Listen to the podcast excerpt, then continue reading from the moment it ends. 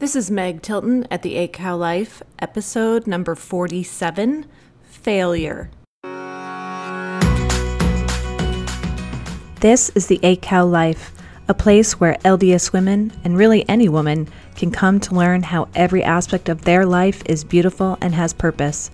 A place to help you realize how important you are, and that this place we call Earth just wouldn't be the same without you. So sit back and take a breather in that unfolded laundry, and let's chat for a moment about your amazing life. Welcome back to the podcast. Clearly, I'm not totally awake today. Quite yet. I still have a little bit of a frog in my throat. I am recording this on Monday morning. We've had a really busy weekend here in the Tilton household. We've had family in town and we've been doing some different events, which I will talk about during the podcast. So I'm excited to be able to record this for you. It's not going to be quite as polished as maybe some of my other ones are, and that's okay. I'm okay with that. And that's kind of what I'm going to talk about today in the podcast. So let's jump right into that. So today I want to talk about failure because I think that this is something that is so important to be willing to do, fail, because we learn so much from failure. And yet, in our society, we don't honor failure very well. And we really condone, condemn people for failure. And we, um, just don't honor it so much for people and we want them to be perfect in all things and we expect that of ourselves and that's just such a unrealistic expectation to have of everyone around us and ourselves that it is often very damaging. But I had some experiences this last week that I wanted to share with you that really taught me about the importance of failure and how actually we should all be striving to fail more. So, the first experience I had was since we have family in town, um, my niece is here with my mom, and my in laws are here. And we, with my niece, one day we went to a place called Myzeum. And I think it's a franchise place and it's really fun. The kids had a great time. I really liked it because it was all contained on one floor of this building and it wasn't super big, so you couldn't lose your children for too long. And they had this awesome train table, which my two year old was totally enthralled with a lot of the time. And that was really awesome. And the other kids all had fun. And at first, we weren't quite sure, but they ended up leaving saying, We want to come back. This is so fun. So if you live in the St. Louis area or if there's one in your area, I definitely um, advise that you check it out. Myzeum. M Y that's how it starts. S U M, I think. Anyway, um, so while we were here, they had a bounce house area. And so my kids were in there for a while, and my two year old was in it. And then there was a drinking fountain right next to this bounce house. And if you know anything about two year olds, they love drinking fountains. like he always wants it at church. Whenever he sees one, he wants a drink out of the drinking fountain. It's just amazing to him. So they have these step stools that you could use if you weren't tall enough to get up to the drinking fountain. And so I just sat there and watched him. And he went over to the drinking fountain, and the step stool was too far under the drinking fountain. So he pulled it out a little bit and stepped up, but it still wasn't uh, far enough out. So he got back down, pulled it out again, got back up, still wasn't far enough out. So he did this several times until he got it just right so that he could get the drink that he wanted.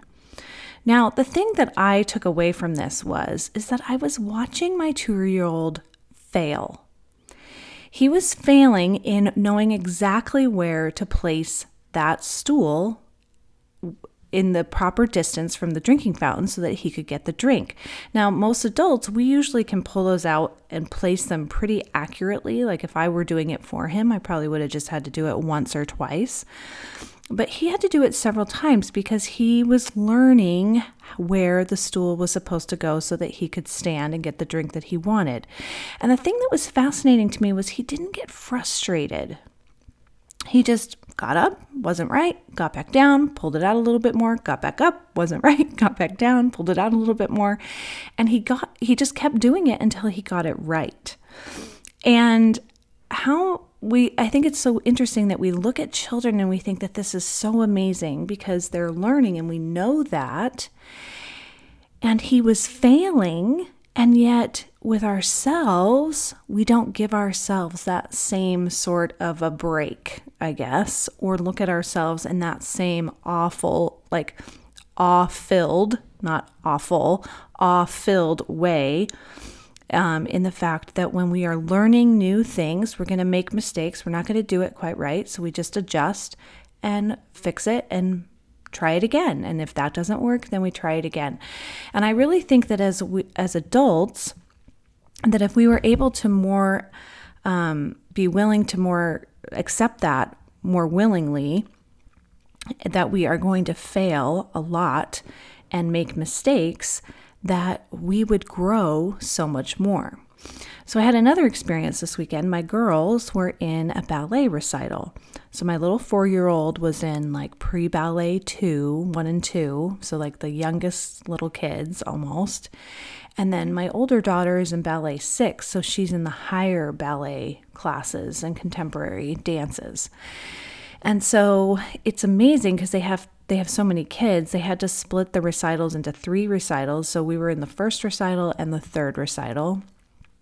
And it's amazing the difference between the first recital and the third recital, right? And so I thought it was just amazing because they had all these little kids, and you know, they would maybe do like a third of the moves that they were supposed to. and you could see some level of progression as they did a little bit older kids. Um, but at the very end of the first recital, they had their competition ballet team perform. And it was amazing, right? Because these girls are juniors and seniors in high school. They've been taking ballet for 10 years, like long time. And I think that was really wise of them to do that because when you are watching these little kids, you're like, are they learning anything? Are they developing? Are they going to be good dancers? And then you see these older girls have been who've been doing it for years and years and years and you go, "Oh, yeah, that's right. That's what they become."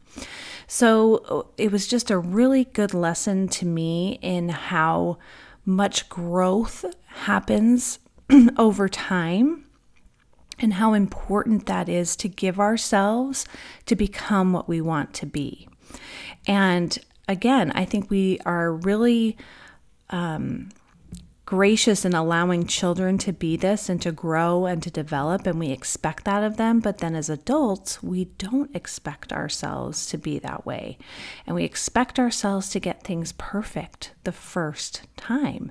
And yet, every new skill or every new job that we go into or every new parenting situation that we enter into, we are most likely going to fail. I always joke with my husband that we should just start saving for therapy now for our first child because we're making all of our mistakes on her, right?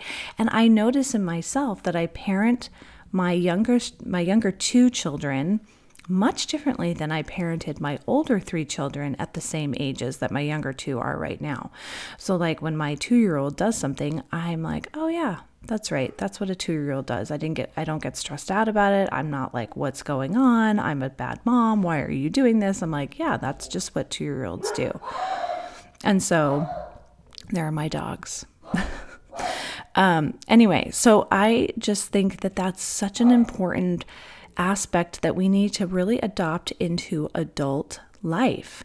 Now, like in we can attribute this to like church callings to a job that we get, a new job, to any new skill that we're learning. So whenever we get in, I'm, you know, I've mentioned before here that I am the ward choir director, which is a joke in and of itself, and it's awesome, and it's the perfect calling for me right now. But I don't really know what I'm doing, and I fail every time I get up there. I make a mistake every time. And it's okay. I've really resigned myself to be like, I'm learning. I have no idea what I'm doing. And I just expect myself to fail. And then I learn something new and I move on and I can apply it, what I learned, to the next time. And then I'll fail again in some way and then I'll apply it again. And pretty good, pretty soon, in a year or two, I'll be hopefully much better than I was when I started.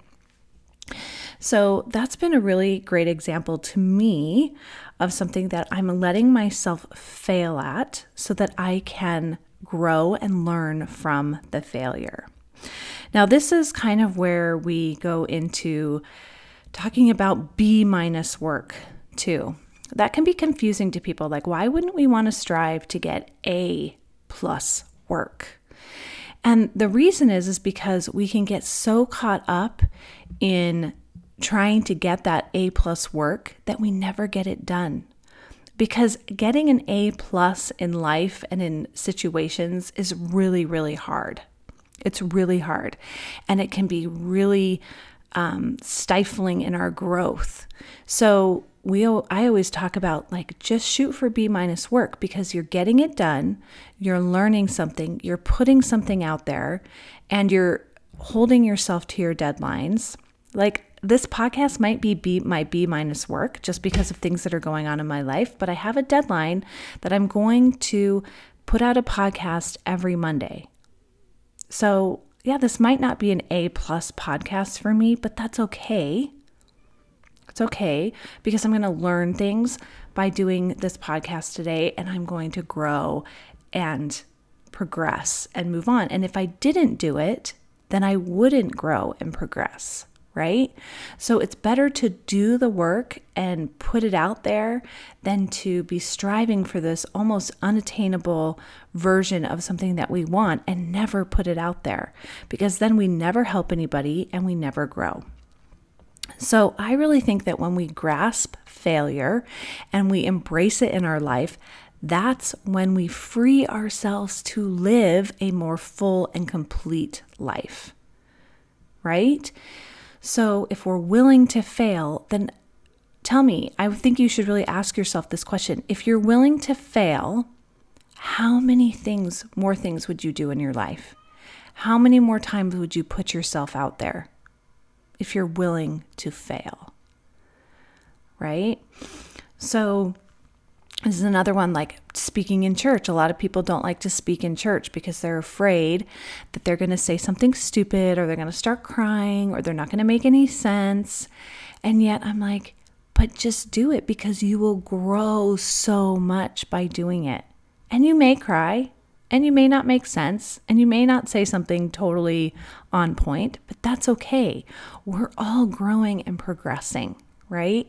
I think of how I used to speak when I grew up in a ward where we had very little youth, so I was asked to speak a lot.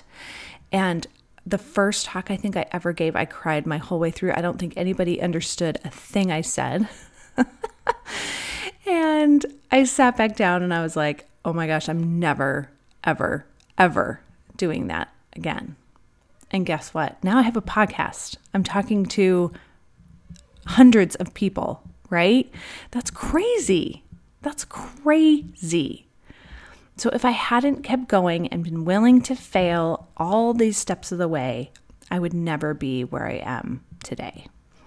Okay, so I often hear people say, I'm a recovering perfectionist. And I'm not a recovering perfectionist. I would like to be. in some ways because I think it would be nice to try and be more perfect at things, but that's just not really my personality. And I have really just had to let a lot of things go because if I don't, then I just get really uptight. Maybe I am a recovering perfectionist. I don't know. But I always think, okay, so you're a recovering perfectionist. So what exactly does that look like? What does that mean?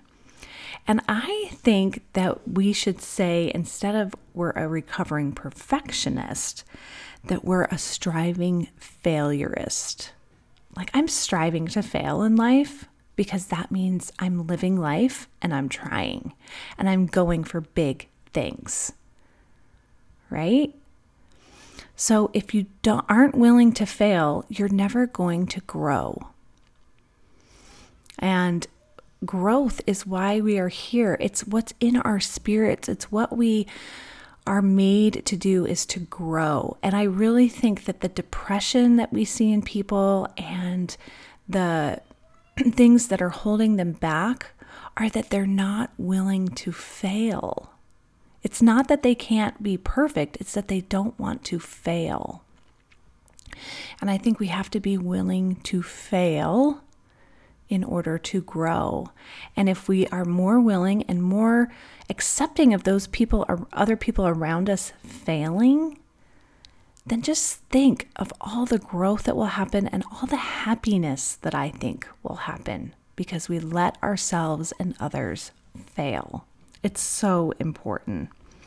And I just think how it's so interesting how kids are totally okay with failing. Like I said, like my daughter, my four year old, got up there on stage and she was nervous, but she's like, okay, I'm going to do it. And she didn't do it perfectly, but she did it the best that she can. And it was beautiful, right?